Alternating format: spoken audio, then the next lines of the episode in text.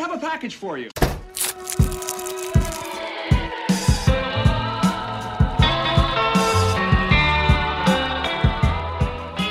Salut à tous et bienvenue pour ce dixième épisode de votre podcast favori. Je suis avec Yann, Salut. Brieux, Bonjour. Thomas Salut. et Candice. Bonjour à tous. Je m'appelle Hugo Gasparini et bienvenue dans Recommandé.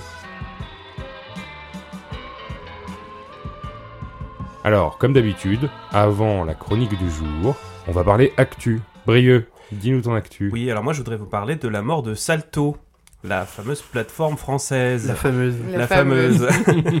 en fait, début février, février déjà, elle annonçait euh, que euh, elle n'accepterait plus de nouveaux abonnés. Et le 15 février, France Télévisions, M6 et TF1, donc les trois créateurs euh, historiques de Salto, enfin historique, elle n'a pas duré longtemps non plus, mais, euh, annonce la fin donc de la plateforme Salto qui aura lieu le 27 mars prochain. Donc profitez-en parce qu'après il ne sera donc plus possible d'avoir en avance les épisodes de Les Marseillais vs le reste du monde vs les les 50 ou encore L'amour est dans le pré. Donc quand même Mais attends, arrête, il y avait aussi Mais- la saison 4 de Fargo qui était dessus en exclu, et ça c'est vraiment dommage. Non mais tu dis profitez-en, mais c'est pour ceux qui ont encore euh, l'abonnement, parce que s'ils prennent pas de nouvelles personnes, tu peux pas en Ah oui, non, prenez pas euh. de prenez pas d'abonnement. Pour ceux qui ont des abonnements, effectivement. Mais rassurez-vous, ces programmes seront quand même néanmoins toujours dispo sur la chaîne, sur leurs chaînes respectives, hein, donc euh, TF1, M6 ou, Fran- ou les chaînes de France Télévisions. En revanche, les productions originales ou exclusives, elles, il faudra un peu plus de temps, le temps que- qu'une autre plateforme les rachète toutes les deux. Voilà. Bon, Netflix va, va se ruer dessus. Oui, Netflix ou Amazon. euh, Mm. il Ouais, ouais, ça il y va aura pas de surprise Bon, bah, là-dessus. je, hein. leur- je leur fais confiance, hein, Oui. vu que c'est quand même à cause d'eux qu'on a perdu Salto. Oh, en même temps, faut dire que l'offre était tellement intéressante Alléchante. et alléchante. Voilà, j'allais dire justement euh, qu'on perd pas grand chose. Hein. Est-ce qu'on peut dire qu'on perd quelque chose quand ça se rapporte au néant? Je ne sais pas. Euh, mais plus sérieusement, enfin la flat de cette plateforme, je la trouve très fascinante en fait. Euh, plateforme française euh, qui voulait concurrencer Netflix. Donc promis, j'en ferai une prochaine chronique. Voilà, je l'annonce. Euh, et vous savez que chez Recommandé, on tient nos promesses. Quand on annonce quelque chose, on le fait. Et c'est avec Même une si goutte ça de- prend 4 mois. Voilà, c'est avec une- donc une goutte de sueur que je vous annonce qu'il y aura une chronique là-dessus. Voilà, donc j'en dis Super. pas plus. Merci. Candice, Oui. quel est ton actu s'il te plaît? Et ben moi j'ai découvert un truc, je pense que je dois être la dernière parisienne à Paris à l'apprendre, mais je me dis si je ne le sais pas, je vais peut-être passer l'info, on sait jamais. Je ne savais donc pas que tous les premiers dimanches du mois, vous avez accès gratuitement à des, à des musées et des monuments parisiens.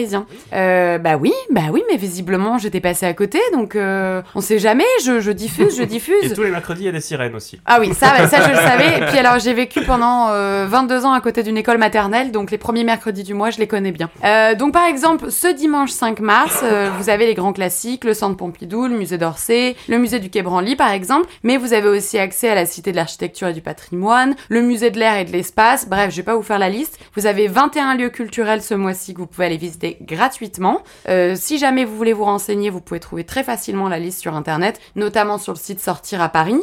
Et alors après, euh, ça va dépendre un petit peu. Donc il y a régulièrement les, les, les mêmes institutions qui ouvrent leurs portes, mais malgré tout, selon les saisons, euh, ça peut varier un petit peu. Vous pouvez avoir euh, des choses un peu, euh, un peu nouvelles ou au contraire, pour l'été, c'est ciao quoi. Il n'y a pas d'histoire de- d'âge là-dessus? Écoute, moi j'ai Ok. pas vu. Non, non, c'est ça vraiment fait accès partie à tout le des monde. exceptions françaises comme le cinéma, etc.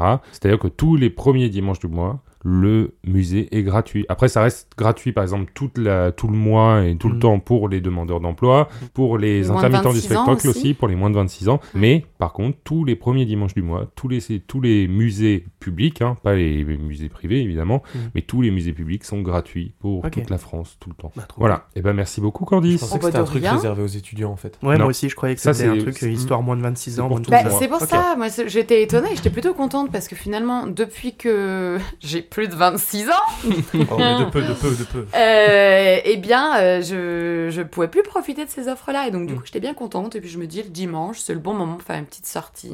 Tu Il fait beau en ce moment, Ah, y aller c'est l'occasion en plus quoi. Ouais. Yann, ton Oui. actu. Alors moi je vais vous parler de l'annulation définitive de la série Mindhunter. Alors Quelle tristesse. Oh, je Et si ouais, triste. donc la, la série, ça fait un petit moment qu'elle était en suspens depuis la, la fin de sa saison 2. Et euh, de ce que j'avais entendu, c'était essentiellement car l'acteur principal avait d'autres projets. Et euh, en fait, euh, la, série coûte euh, trop cher pour, pour Netflix et rapporte trop, trop peu d'audience. Donc c'est dommage de voir des projets aussi excellents se faire enterrer. On avait eu le, le même coup avec euh, 1899. ouais. Exactement. Euh, et bon, du coup, ils préfèrent financer, financer la 150e euh, série euh, Teenage euh, à chier pendant que les bonnes séries se font enterrer. Classique Netflix. On, Est-ce on- on qu'on se est- répète, mais on est triste en fait. Est-ce qu'on Euh, est surpris de tout ça Non, mais on- bon, je pense que tout le monde Pour se doutait un peu de la non, fin de oui. Mindhunter, mais c'est juste un petit, un petit coup de tampon à un endroit qu'il Ouais. fallait pas, quoi. Mm. Bah merci pour ton actu euh, Parce que si je- joyeuse. Est-ce que j'avais le seum déprimé, Oui. Ouais. Tu m'étonnes. Je l'attendais, moi j'avais un, un petit espoir quand même. Ouais, je me disais aussi. un jour il va le reprendre son projet. Moi, je voyais Fincher passer à autre chose, donc euh, je me suis Ouais. dit, ah, ça c'est fini. ouais. Thomas, ton actu. Oui, moi j'ai envie de vous parler euh, d'un d'un petit truc qui fait un peu polémique en ce moment et je voulais aussi avoir un peu vos, vos retours là-dessus. Euh, il y a certains livres au Royaume-Uni qui vont Ah. être réécrits, à savoir les livres de Roald Dahl, donc euh, le- l'auteur de Charlie et la chocolaterie, entre autres, et les livres, les romans de James Bond. Où en fait, les, donc pour parler de Roald Dahl, les ayants droit veulent procéder à une réécriture pour supprimer certains passages euh, jugés offensants. Donc, euh, par exemple, toute discrimination liée au genre, au poids, à la santé mentale ou à la couleur de peau. Tandis que pour les romans de Ian Fleming, je dis tandis alors que c'est dans la continuité, euh, l'éditeur veut gommer des passages racistes envers les personnages noirs de peau.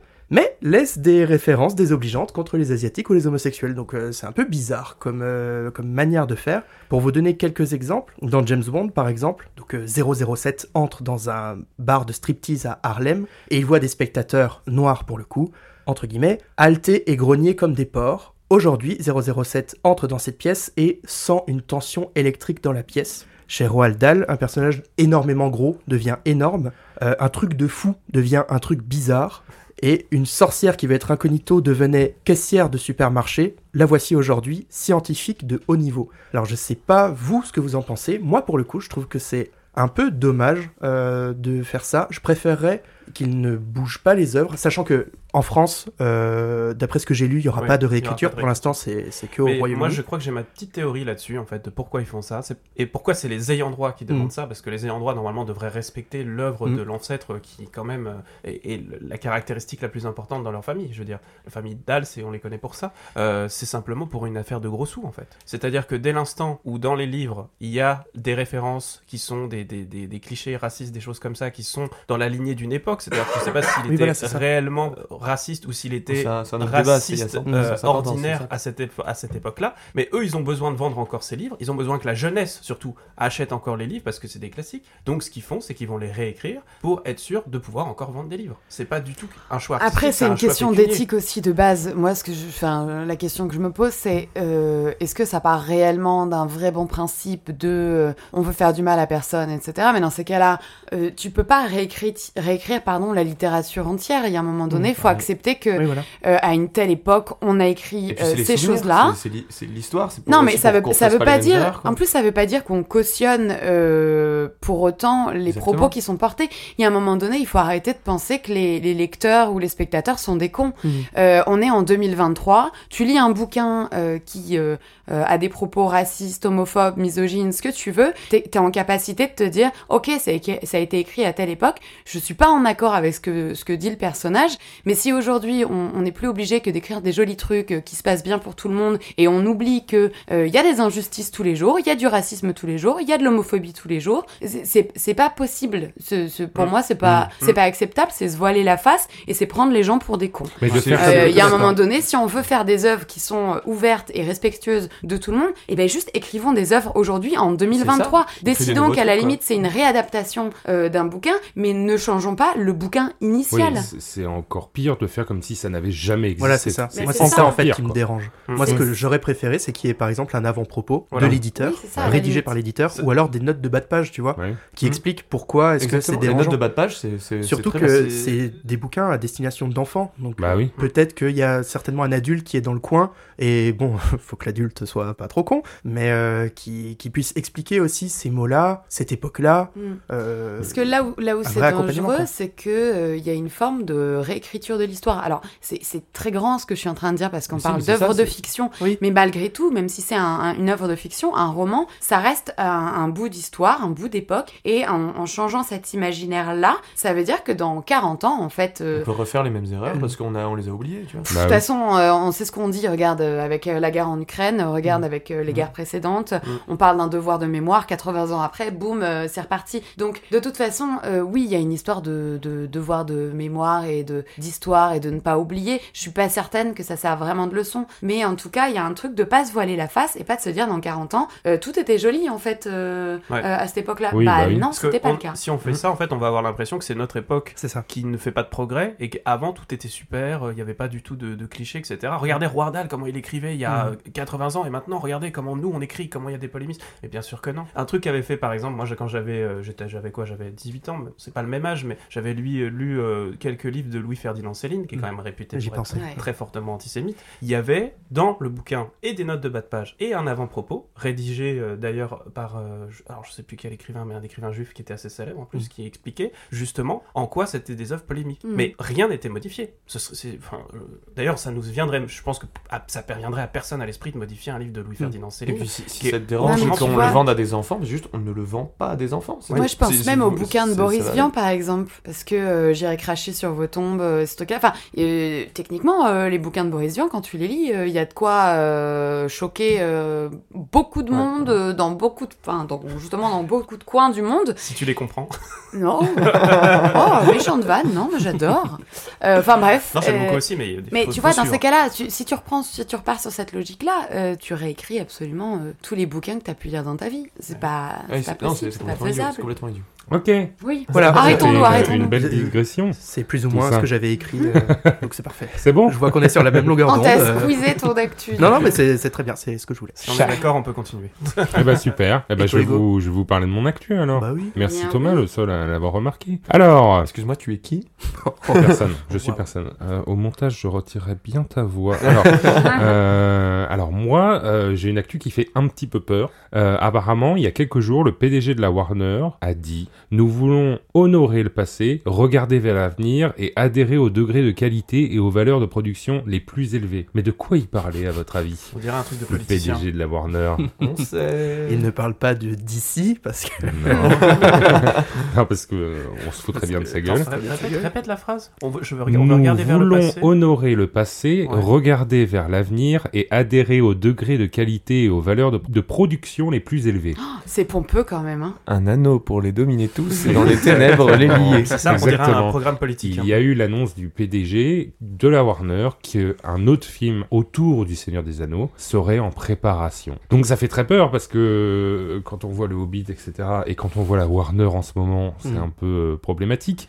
Bon, apparemment, en essayant de nous rassurer, ils ont dit à Peter Jackson de prévenir les journalistes qu'il avait été prévenu. Donc Peter Jackson a dit à tous les journalistes, oui, j'ai été contacté. Mais bon, c'est pas forcément réjouissant vis-à-vis de justement ce qu'il avait fait avec le Hobbit, qui à la base devait être réalisé par Del Toro. Et en Ah, fait, il est revenu. euh, quand- mais le Hobbit, il voulait pas le faire. Oui, Là, exactement. Il a toujours dit qu'il voulait faire le Silmarillion. Et bah, s'ils font le Silmarillion. euh, Mais je sais Moi, j'ai un peu peur parce que. euh, Pas sûr qu'ils aient les droits du Non, film. mais il y a, il y a tellement d'amour autour des trois films de Peter Jackson euh, que. À partir du moment où dès qu'il y a une adaptation, moi je suis juste en mode euh, non, c'est c'est autant mon enfance que, que mon présent et la passion, et j'ai j'ai toujours peur qu'il me gâche ce Bah, en fait, souvenir-là. je, me demande s'ils ont besoin. euh, tu vois, c'est comme. euh, J'ai vu qu'il y avait la polémique sur, euh, sur Star Wars en ce moment. Et tu sais, toujours co- continuer. fa- Faites des nouveaux univers, des trucs comme ça. En fait, c'est en train de briser la magie des trucs qu'on aime Bah oui, profondément. continuer les Skywalker, on s'en branle en fait. Voilà, c'est ça, tu vois. Il y, a- il y a une fin au Skywalker, Arrêtez c'est de pas faire pour rien. 150 000 Star Wars, trouvez-nous un, un autre univers. Star Arrêtez de faire 150 000 Seigneurs des Non. Anneaux, faites-nous un autre univers. Star Wars 6. Pareil pour les Harry, Harry Potter, les machins, juste permettez-nous de, de rester sur les, les bons souvenirs Bah, en a de fait, ces univers-là avant de les gâcher. Par exemple, des bouquins les- de fantasy, t'en as un milliard, les- donc il y a moyen de faire des trucs. Puis euh, on les animaux fantastiques, ça partait d'un bon principe. Ouais. les Ouais. animaux fantastiques, c'était le, le, le lore.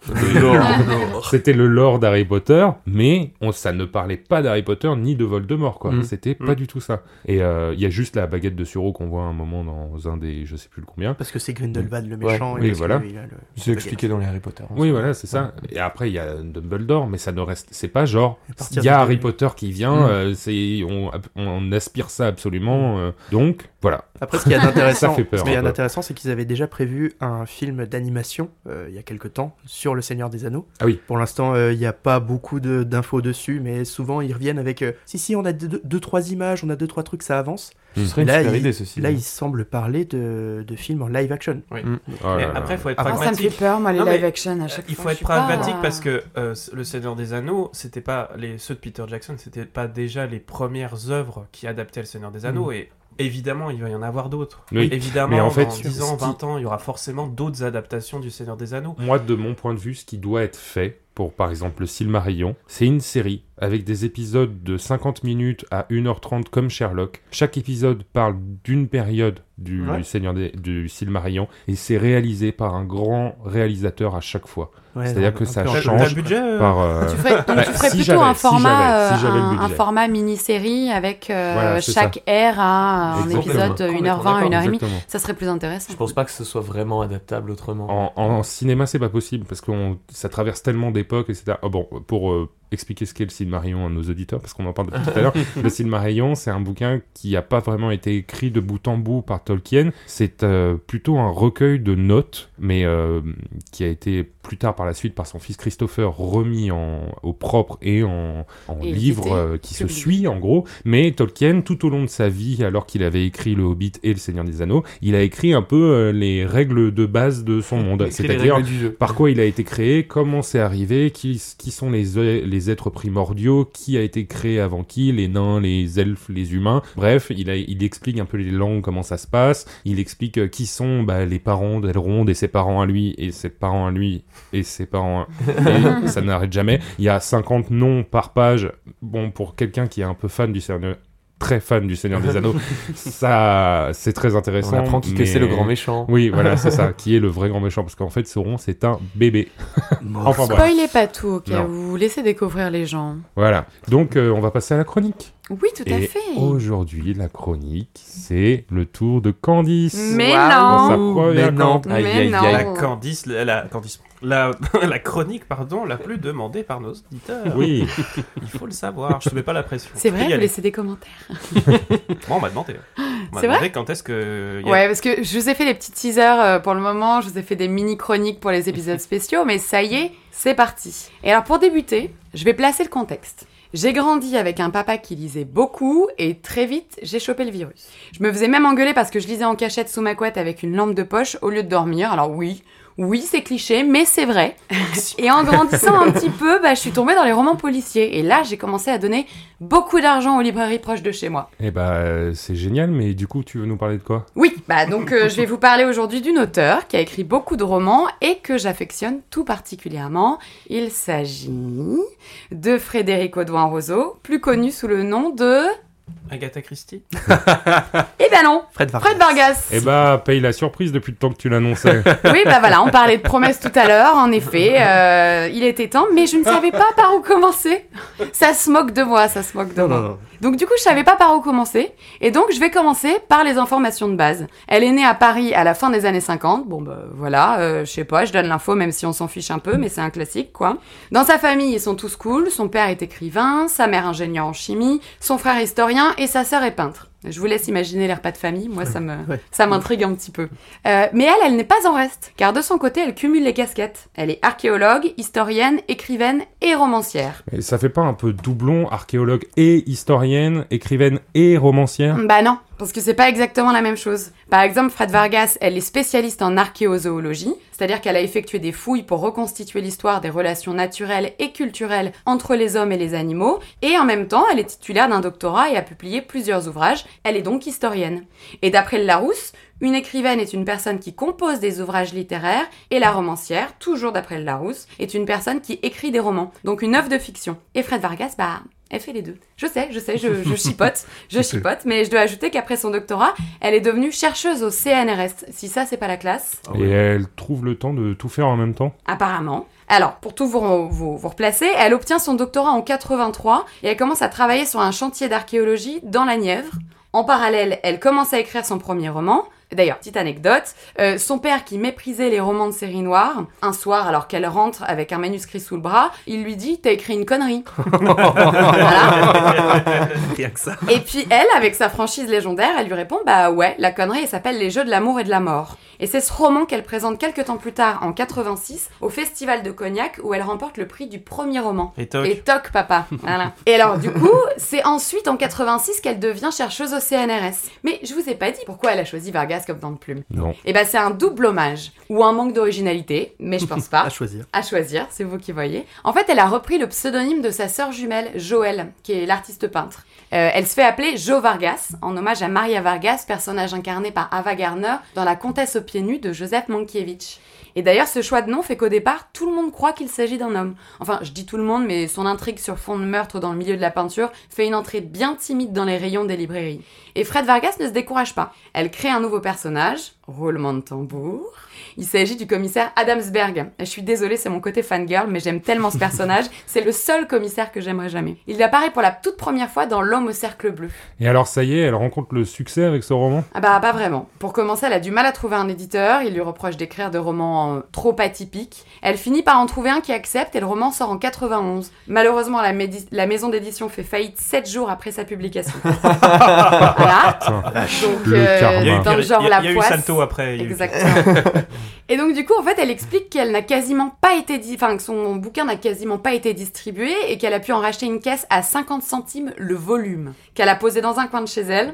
Donc pas évident comme démarrage. Et personnellement, j'ai relu L'homme au cercle bleu récemment et il a pas pris une ride. On y trouve déjà tout le talent qu'a Vargas pour créer des personnages au caractère contradictoire pardon, et attachant, ainsi qu'un dénouement toujours imprévisible. Elle va tout de même finir par rencontrer une maison d'édition avec qui ça se passe bien. Ouf. Euh, sans quoi elle aurait peut-être lâché l'affaire et je me, serais, je me serais retrouvée sans Adamsberg pour faire un bout de chemin avec moi. Alors merci Viviane Ami et l'édition des Chemins Nocturnes. Et cette fois-ci, c'est bon. Bah, le succès va se faire progressivement. D'abord 1000 exemplaires pour Debout les morts en 95, puis 8000 pour Sans feu ni lieu en 97, et en 99, boum 50 000 exemplaires pour L'homme à l'envers. Elle rencontre son public grâce à la peur ancestrale du loup, mais je reviendrai plus tard là-dessus. À ce moment, elle pense qu'elle fera jamais mieux, et pourtant, lorsque Part vite et revient tard paré, c'est 330 000 exemplaires qui sont vendus. D'ailleurs, il a été adapté en film, non? Oui, par Régis Parnier en 2007, avec José Garcia dans le rôle d'Adamsberg. Bon, les critiques sont pas toutes d'accord. Je sais pas si vous, ce que vous en pensez, Moi, si je vous l'ai l'avez vu. vu. Et euh, bah, il y a Michel Serrault dedans, du coup, j'aime ce film. Ah oui, voilà, c'est ce film. Oui, je t'en Ouais. avais parlé, je Oui, crois oui. que c'est moi qui te l'ai conseillé. Et oui, je l'ai vu. Oui. Ouais, Je l'ai trouvé trop bien. ils ont Ouais. fait une ambiance euh, hyper sombre, Ouais. très médiévale. Euh, c'est assez teinté Pourquoi est-ce que c'est euh, c'est contrasté au niveau des critiques alors? Parce si, que si Hugo euh, et Thomas Mais l'ont aimé, C'est comme le pas. Seigneur des Anneaux, on va encore parler une fois de ça. T'as les fans du livre qui regardent le film et qui sont Ah. Ouais, en fait, moi ça, personnellement, je trouve que j'aurais pas, euh, j'aurais pas casté euh, euh, José Garcia dans le rôle Ouais. d'Adamsberg. Mais je vous dis ça en tant que fan qui a connu les bouquins et qui a, qui les connaît Oui, t'as fait ton imaginaire autour Donc voilà, de lui. moi le problème c'est que j'ai un imaginaire sur Adamsberg qui est, Ouais. qui est très fixé et je pense que c'est pas José Garcia est pas déconnant non plus dans le rôle, mais voilà, moi j'ai eu un peu de mal et puis je trouve que l'ambiance du film est très très réussie et en même temps euh, c'est pas tout à fait l'ambiance qu'on retrouve dans le bouquin non plus. Voilà, c'est on sent que c'est vraiment un choix de, de réalisateur aussi qui a voulu faire un truc très dark à ce moment-là. À mes yeux, c'est un peu le Da Vinci Code français, entre guillemets. Oui Enfin, C'est voilà. comme ça que je l'ai. Ils ont voulu en faire une équivalence en fait. Ok. Voilà. Et euh, En sinon, entre 2008 et 2019, euh, José Dayan a réalisé l'adaptation en téléfilm de 5 des romans de Vargas et apparemment Fred Vargas aurait préféré ces, ces adaptations de son Aurait son préféré ses livres à elle. Non, non, non, mais alors déjà, je- J'écris finalement que toi en c'est bête, mais c'est José Dayan, c'est une femme, et je pense que euh, la façon de représenter justement le commissaire, bon, je vais pas partir trop dans les détails, mais le commissaire, euh, on, on sent que c'est une femme qui Ouais. l'écrit. C'est une vision d'homme euh, par une femme. Enfin, Oui, c'est ça. Oui, c'est ça. Ouais, c'est ça. Euh, et donc, euh, elle a adapté Sous les vents de Neptune, L'homme au cercle bleu, L'homme à l'envers, Un lieu incertain et Quand sort la recluse. Mais ces œuvres se prêtent tout aussi bien à un autre exercice, celui du feuilleton radiophonique. En effet, France Culture a réalisé Par vite et revient tard en 2013 et Debout les morts en 2017.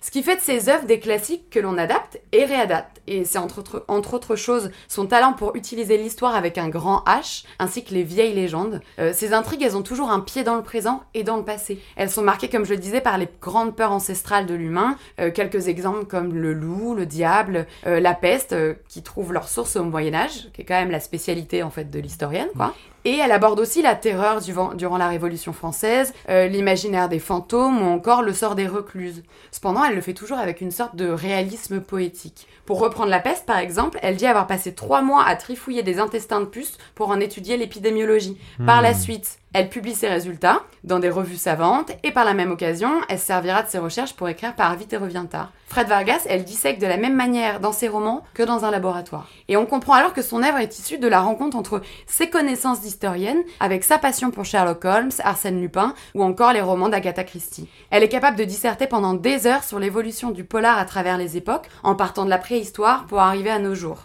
Elle dit par ailleurs, en fait, j'écris des contes pour adultes, une littérature médicament qu'on ingurgite avant de s'endormir apaisé. Et c'est bien ça. Ces romans m'ont toujours apporté une sorte de réconfort. Le suspense est présent, et pourtant, tout comme le personnage d'Adamsberg, le lecteur baigne dans une poésie. Le ton est perturbé, dilué, les pensées apparaissent, flânent et disparaissent. C'est accepter de se laisser porter, d'ignorer où la route nous mène, mais écouter son instinct. Elle se place en opposition aux romans noirs plus classiques, si je puis dire, qui sont souvent fondés sur la violence, comme euh, ceux de Patricia Cornwell par exemple. D'ailleurs, selon Vargas, la complaisance pour la violence n'a jamais fait avancer l'humanité. Voilà, je trouve que ça veut tout dire et ça correspond totalement à, à son œuvre en général. Poutine, t'as entendu Elle a gardé de l'archéologie le goût de l'enquête minutieuse, l'analyse du plus petit indice et l'envie de faire ressurgir une vérité enfouie. Elle sait utiliser l'humour et le savoir au service d'un univers de tous les possibles. C'est une liberté qui ressort dans chaque mot, chaque phrase. C'est accepter qu'un personnage puisse être tout et son contraire et pourtant que cela ait du sens. Car l'humain est plein de contradictions.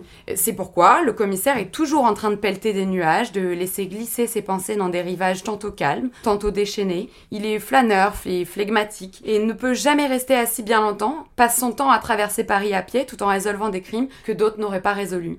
C'est aussi pourquoi Camille, l'amour de sa vie, est à la fois violoniste et plombier, que Violette Rotancourt, à la corpulence impressionnante, peut tout faire en reconvertissant son énergie et être en même temps une déesse douce et inarrêtable, que Danglars, le capitaine aux connaissances infinies, est aussi un adorateur un peu trop fervent de la bière et du vin blanc, tout en étant un père dévoué pour ses cinq enfants. Je pourrais vous décrire tous les personnages qui croisent la route du commissaire, mais je ne leur rendrai pas justice. Car à chaque fois que Vargas sort un roman sur Adamsberg, elle ajoute des strates de complexité, d'ambiguïté et d'affection pour ses protagonistes. C'est une sorte de condensé de rêverie et de réalisme, pas si loin de son processus d'écriture. Comment ça? Eh bien, pour la citer, elle explique, donc là c'est vraiment ces mots que je reprends, Les premières bribes me viennent lorsque je rêve allongé. Ce ne sont encore que des îlots épars, sans aucun lien. Pour Par vite et revient tard, tout a commencé par l'image d'un marin breton échoué à Paris. Puis l'idée de la peste est venue se greffer là-dessus, toujours un breton Ça quelque parle, je part vais de lire toute façon. celui-là. Avant de commencer à écrire proprement dit, il me faut impérativement l'assassin. Alors je me lance. En trois semaines, sans trop savoir où elle va et en travaillant 15 heures par jour, tout en craignant ce qu'elle appelle la grande angoisse de la page 150 où tout bascule, elle termine un premier jet. Elle le soumet à sa sœur, qui marque des smileys ou des peut mieux faire dans la marge, puis elle le reprend. Ouais, sympa, hein. Mieux faire. Peut mieux faire. Ça, ça, ça, entre, entre les romans qui sont son des conneries Je te le jure.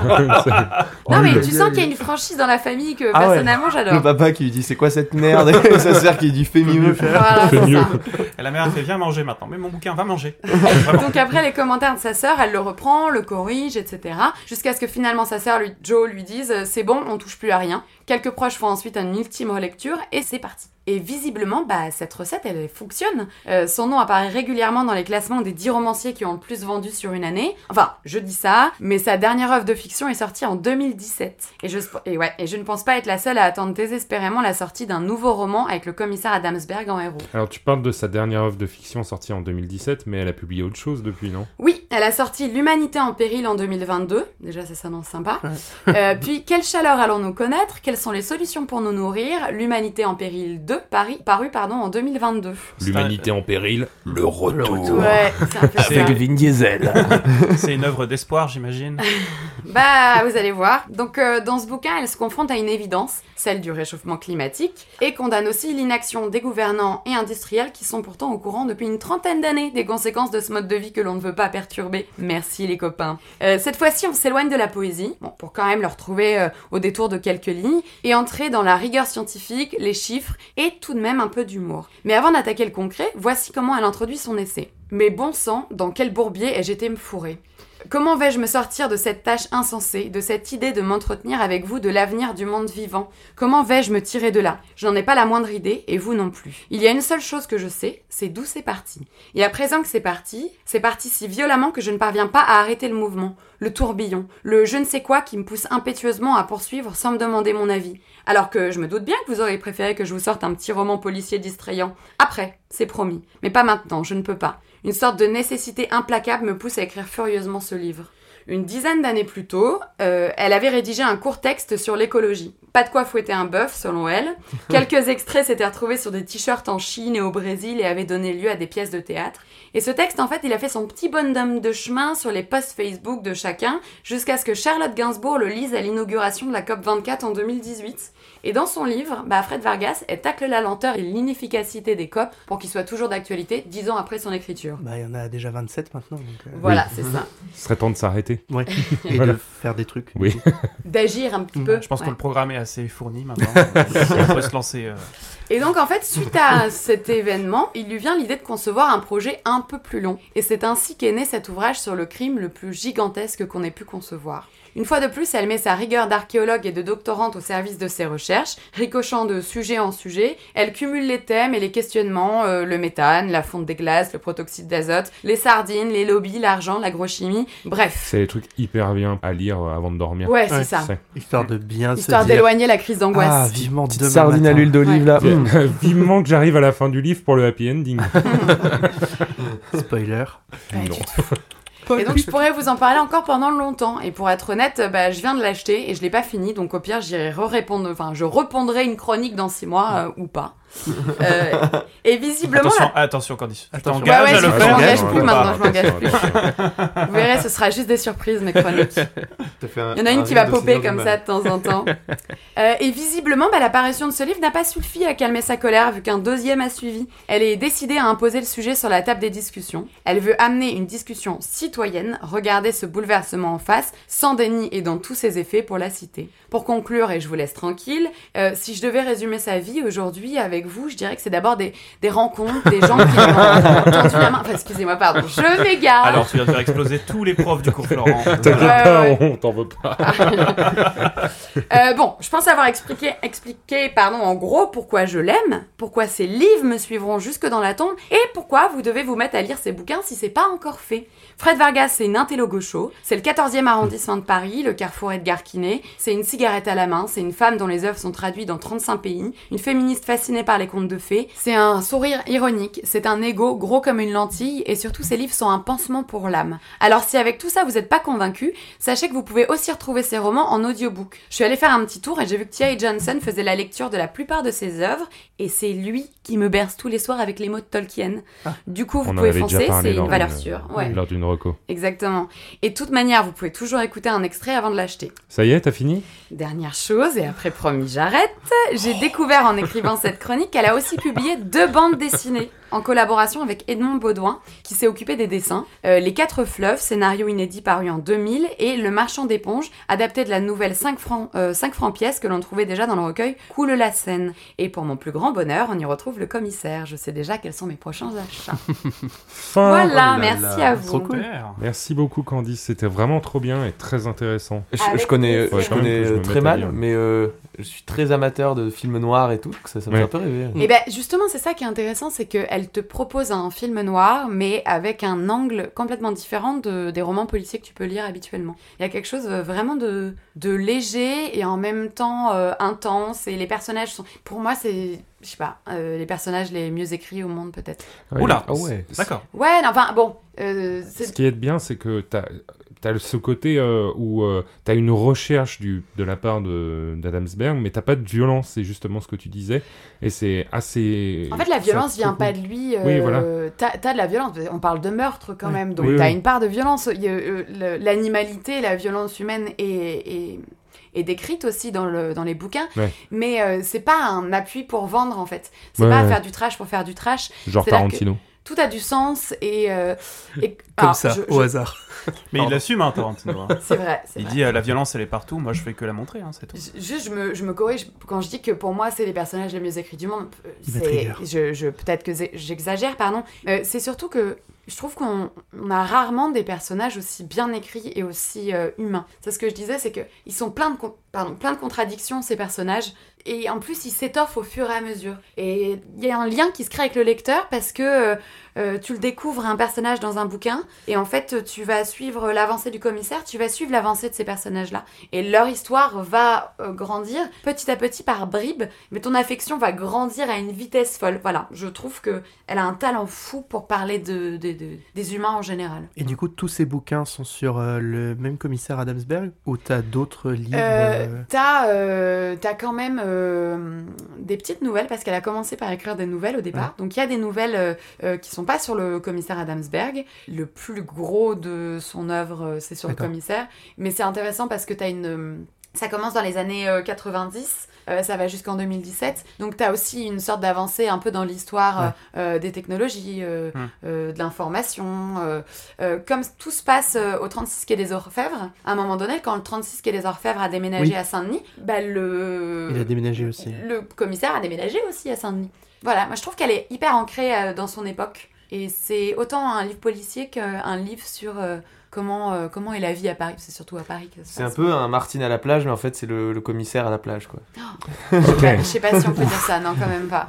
Du coup, l'autre question que j'ai par rapport à ça, Ouais. c'est est-ce que on peut choper euh, un livre euh, en, Ouais. en cours, tu vois? En fait, c'est là Ou qu'elle est-ce est qu'il faut tous Non. retaper euh, Non, non, c'est là qu'elle est très forte parce que t'as pas besoin d'avoir lu les premiers pour euh, comprendre euh, où, où tu as. En fait, à chaque fois, t'as quand même un petit récap des personnages. Euh, mais là où elle est forte, ouais, c'est que. l'espace d'un chapitre. Ouais, les puis- descriptions sont, euh, veulent toujours plus ou moins la- dire la même chose, mais en même temps, euh, elle te ressort des informations justement de bouquins précédents, comme un petit détail. Oui. Donc en fait, t'as pas besoin d'avoir tout lu parce que t'as quand même le gros du personnage et ça se voit dans, dans ça se sent dans les relations et, les intrigues sont, sont séparées. Alors de temps en temps, t'as quand même des clins d'œil, t'as des refs à des affaires précédentes. Notamment parce qu'Adamsberg, il va, sans spoiler, mais il va découvrir qu'il a un fils qu'il a eu beaucoup plus tôt. Et donc, du coup, tu as des clins d'œil parfois, des choses comme ça qui reviennent. Mais tu peux lire chaque bouquin dans le désordre, euh, ça changera rien. Moi, j'ai commencé dans le désordre Ouais. et j'ai tout repris après dans le bon ordre une fois que j'avais j'avais tous les bouquins. Pour les plus geeks d'entre nous, c'est le MCU version livre. du.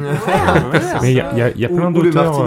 Il y a plein d'auteurs, il y a plein d'auteurs euh, qui font ça, des auteurs danois, j'ai plus les noms, mais des auteurs danois, t'as un, un, un auteur suédois qui fait ça aussi avec un, un commissaire qui revient toujours, et c'est-à-dire que tous ces romans policiers sont à propos de ce commissaire Euh, qui... Joe, je sais pas quoi. Bah, Oui. oui, ça, c'est ça, Ça exactement. vient d'une autre Il y a femme, eu, en fait. Mais même il y a eu Tilliez, un par film exemple. dessus, Oui. avec... euh, qui était nul. Qui était nul.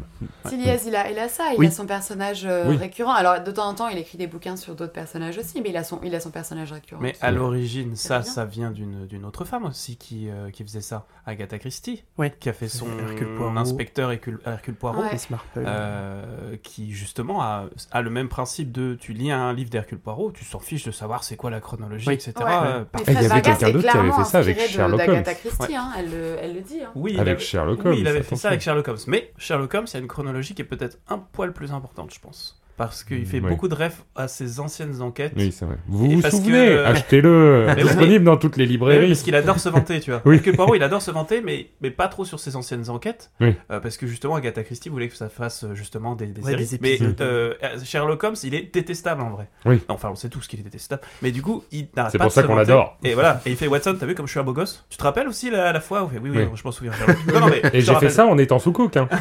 oui, c'est bon, je sais. Oui, je sais. Mais ok, trop cool. Et Ouais, bien, je vais lire Par vite et reviens tard. Puis moi j'adore euh, j'adore les, les, les personnes qui sont super compétentes. Des personnes qui écrivent mais qui derrière s'appuient sur des recherches très importantes qu'ils ont fait. Et c'est pas juste des trucs qui sont sympas à lire, mais quand tu réfléchis un peu au fait, tu te dis non, c'est du bullshit, ça, ça marche pas. Elle, on sent qu'elle euh, que, que voilà, Ouais, chaque, bouquin, historienne. chaque euh, bouquin a un thème et en fait à chaque fois qu'elle euh, qu'elle euh, est-ce qu'elle choisit plus ou moins soit une période historique où, euh, où justement l'intrigue euh, va euh, comment dire euh, va se placer c'est-à-dire que ça peut être donc, je parlais de la terreur pendant la Révolution française Mm. il y a tout un bouquin où euh, ça se passe dans un club où des gens font des reconstitutions des débats d'assemblée euh, pendant euh, justement euh, la période de la Révolution française, avant qu'on coupe des têtes et compagnie. Et en fait, t'as toute l'intrigue qui se passe justement dans ce club-là, et en parallèle, il se passe des choses ailleurs dans Paris. Donc t'as l'impression que t'es replongé dans l'histoire euh, perpétuellement, et en même temps, t'as pas vraiment un prisme, elle a pas un, un avis.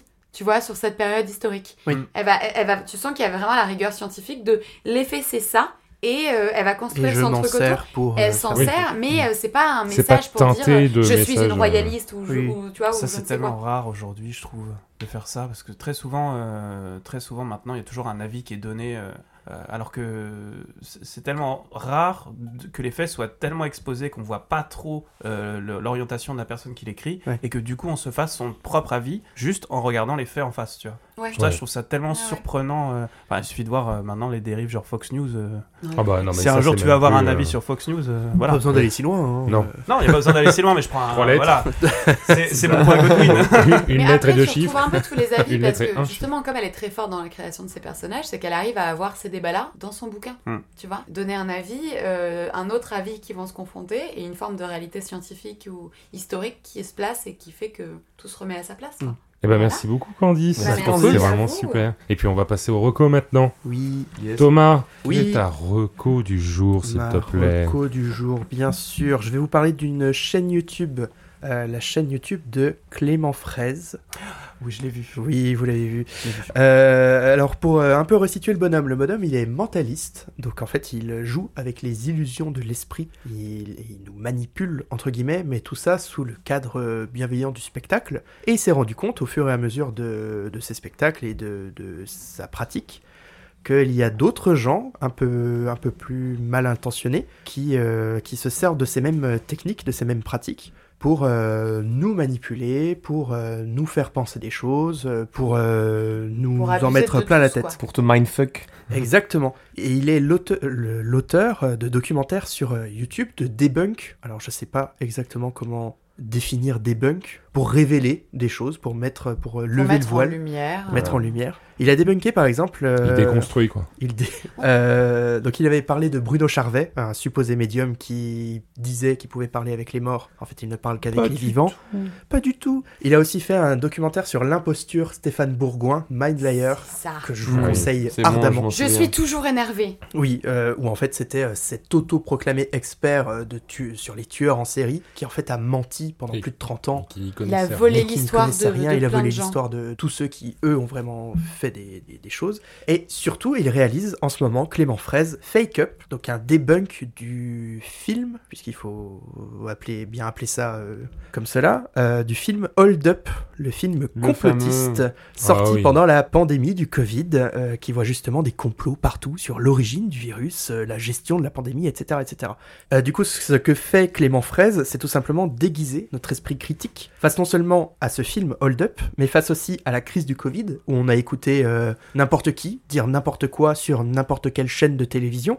Euh, Non, les, les politiques disaient la vérité. Ouais, hein. ça, on en a Et-. Et surtout, bah, justement, tu, Oui. tu verras, mais surtout, il demande à, à ce qu'on fasse attention au complotisme en général. La deuxième partie du coup de ce film est sortie il y a quelques jours, la troisième partie devrait arriver dans quelques mois, et à mon sens, ce film est vraiment d'un intérêt public. C'est un film qu'il faut voir. Alors les deux premières Hold up, parties... tu veux dire Fake up, fake up.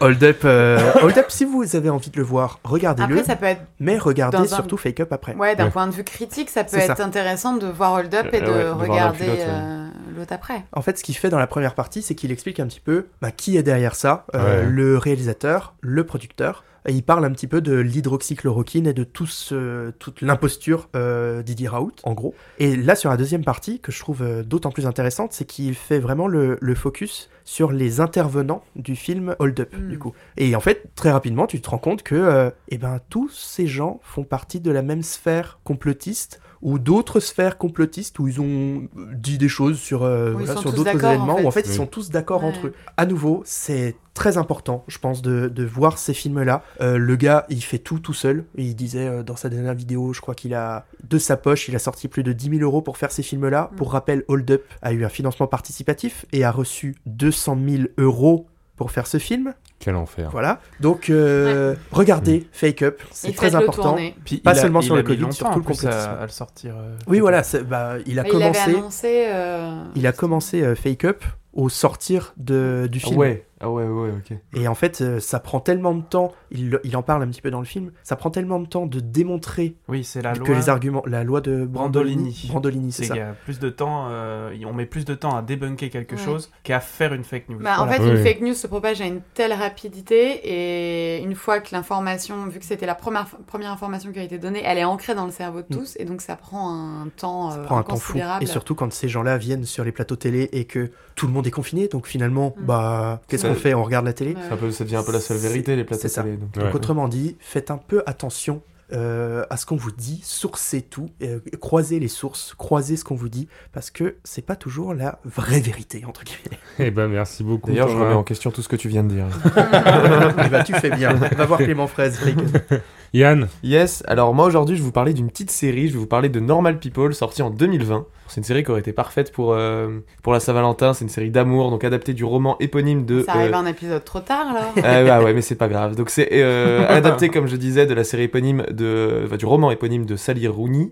Euh, donc ici, c'est dirigé d'une main de, naître- euh, de maître, waouh, j'ai du mal, par euh, Lenny Abrahamson et Etty McDonald, blague proscrite, et euh, interprété d'une euh, main de maître aussi. Etty les- Burger King Tout le monde euh, se regarde en disant Etty McDonald, donc Etty Burger King. C'était ça la blague Bah, je m'attendais à un truc, à un Big Mac, à, quelque chose, ouais. Voilà. je- Euh, je et donc interprété dans les deux rôles principaux par Paul Mescal et Daisy Edgar Jones. La mescaline.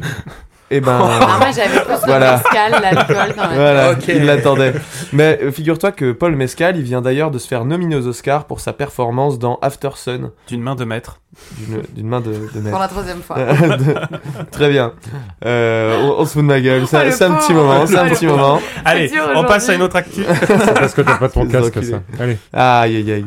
Et donc, euh, de quoi ça parle? Bah, Le pitch, c'est assez simple en fait. Ça parle de deux ados un peu au banc de la société qui vont tomber amoureux l'un de l'autre. Ça va bien se passer, ça va mal se passer, et ainsi de suite. Et euh, bah, dit comme ça, ça casse pas trois pattes à un canard. Sauf que là où ils sont très bons, c'est dans euh, l'exploration de la relation complètement toxique, puisqu'on va voir à quel point l'amour peut rendre complètement con. Et, et ce, sur plusieurs années. Donc tout ça avec des épisodes rythmés, car super courts, ça fait en moyenne entre 20 et 30 minutes. Et souvent séparés les, les uns des autres par des petites ellipses. Donc en fait, on voit vraiment le développement de cette relation sur euh, ça commence fin lycée et ça finit dix ans plus tard. Quoi. Et évidemment, le point clé de cette série, pour moi, c'est ces personnages, puisqu'ils sont euh, assez euh, formidables, suffisamment spéciaux pour être fascinants et normaux pour qu'on puisse s'identifier. Bref, prenez vos plaids et vos mouchoirs, c'est dispo sur MyCanal et Lionsgate Plus. C'est vieux ça? Ok. Euh, 2020. Ah ok. Je mettais ça en plus, encore plus loin. Ouais, bah en fait, moi, il y a plein de gens qui me l'avaient conseillé. Euh, J'avais un peu rechigné parce que euh, gna gna gna, c'est de l'amour, machin truc. Ouais. C'est trop bien. Vraiment, c'est euh, très très surprenant et assez criant de vérité en fait. Puis maintenant qu'il est in love, forcément, il accepte. Et allez, allez, ça va Ouais, faire des bah problèmes. ouais, ouais. Merci beaucoup, Yann. Avant, il regardait que des films d'horreur. euh, Maintenant, l'amour est dans sa vie. faire, Je parlais d'un petit film d'amour, j'ai adoré. J'ai pleuré toutes les larmes de mon corps, c'était super. Très bien, donc moi, on se fout une la gueule pendant ma chronique et après, bah. Tais-toi Suis curieuse Master de voir Brieux. parce qu'en général, euh, j'ai un peu de mal moi avec les séries euh, je te qui conseille- parlent que de que d'amour. j'allais dire, lance l'épisode 1, au pire, ça fait 20 Ouais. minutes. Si t'as Ouais. pas envie de continuer, euh, Oui, continue ça. pas. Mais l'épisode 1 est, est vraiment bien et vraiment, les personnages, c'est c'est quelque chose. Ok, très bien. Maître Brieux, Ça c'est donne à envie. toi. Oui, moi j'aimerais vous parler de euh, la sortie de la saison 2 de Carnival Row.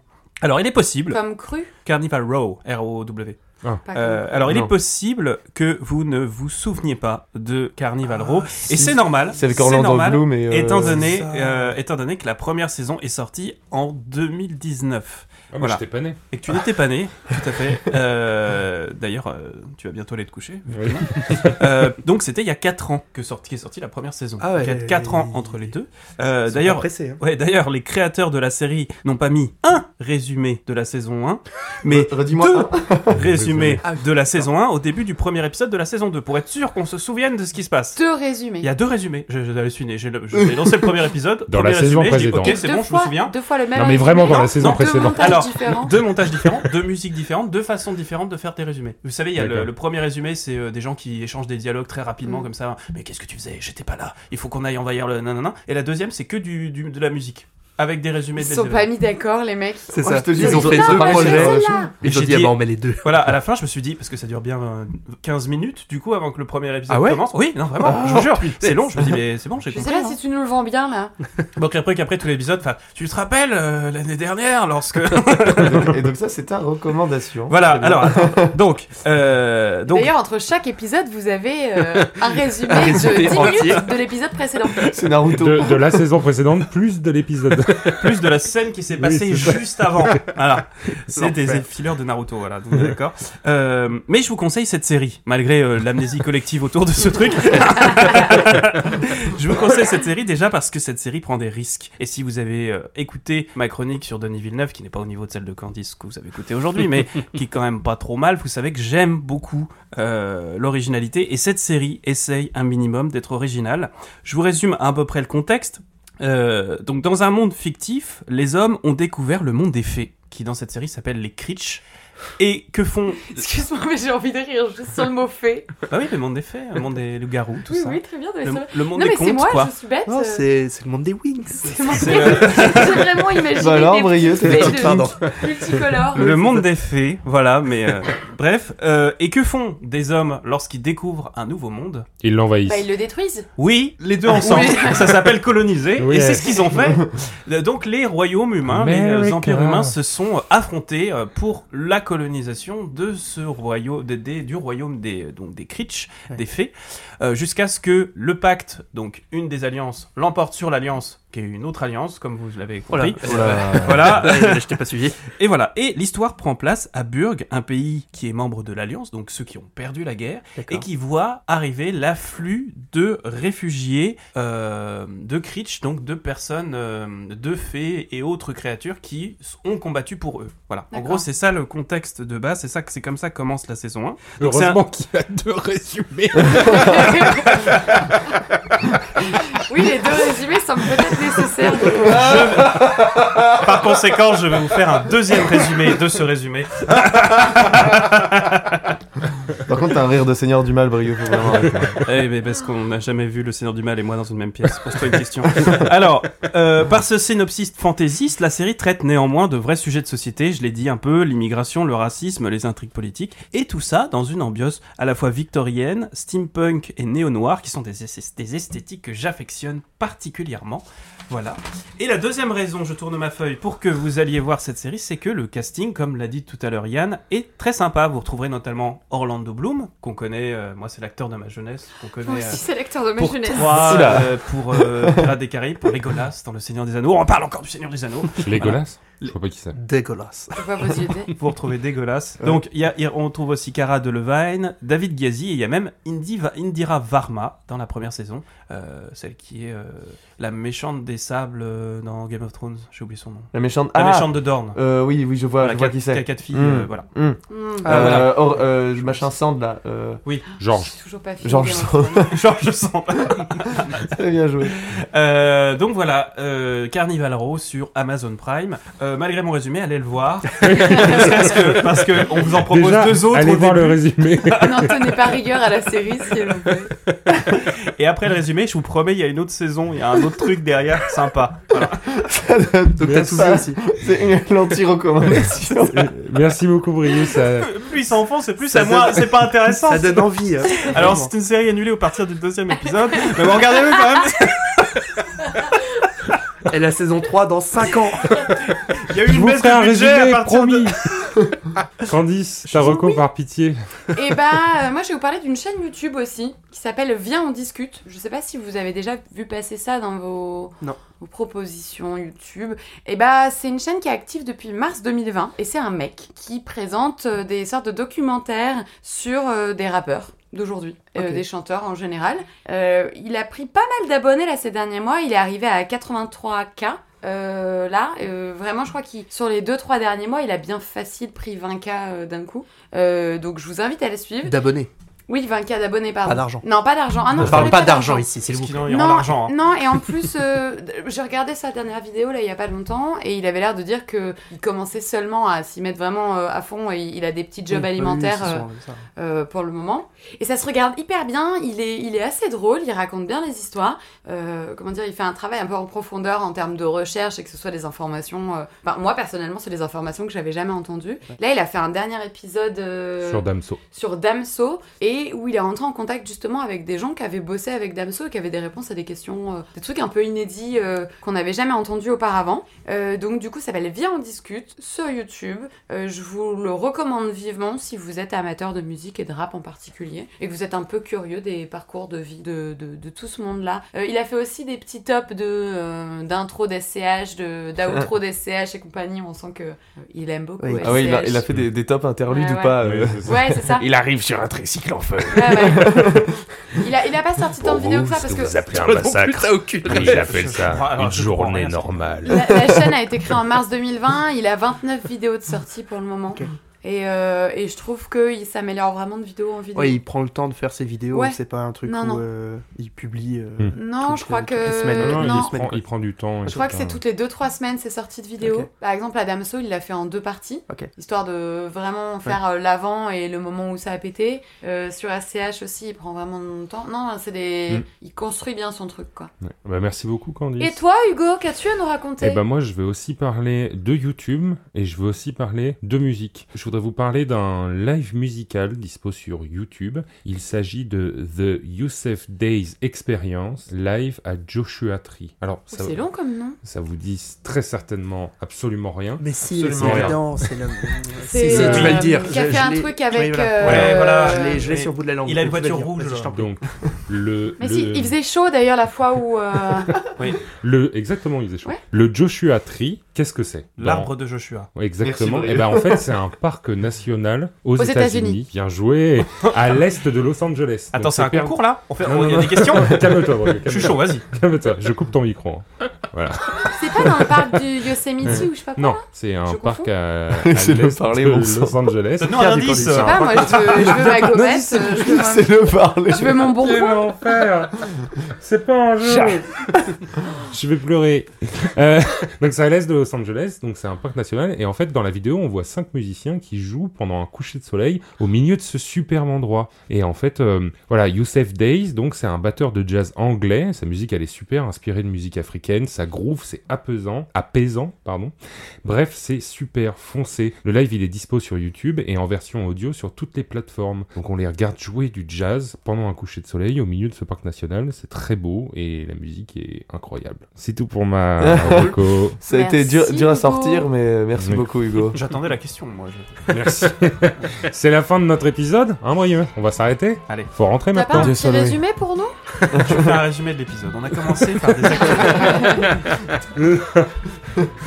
Tenez-le. Quel enfer. Bon bah merci Candice pour ta reco. Avec Pour ta chronique, pardon. Ouais, Merci bah, beaucoup. ça m'a fait très plaisir. euh, à, à dans six mois pour la prochaine. Merci euh, Yann d'avoir été présent. promesse. On s'est bien marré. Euh, m'avez de- bien humilié, Ouais, ça me fait toujours plaisir d'être là pour ça. Merci. Merci Brieux. Oui. Merci. Ouais, merci Thomas. Avec surtout. plaisir. Je m'appelle Hugo. Merci à moi. Merci de nous avoir Merci écoutés. à toi. Merci, Merci à vous. Hugo. C'était recommandé. Au revoir.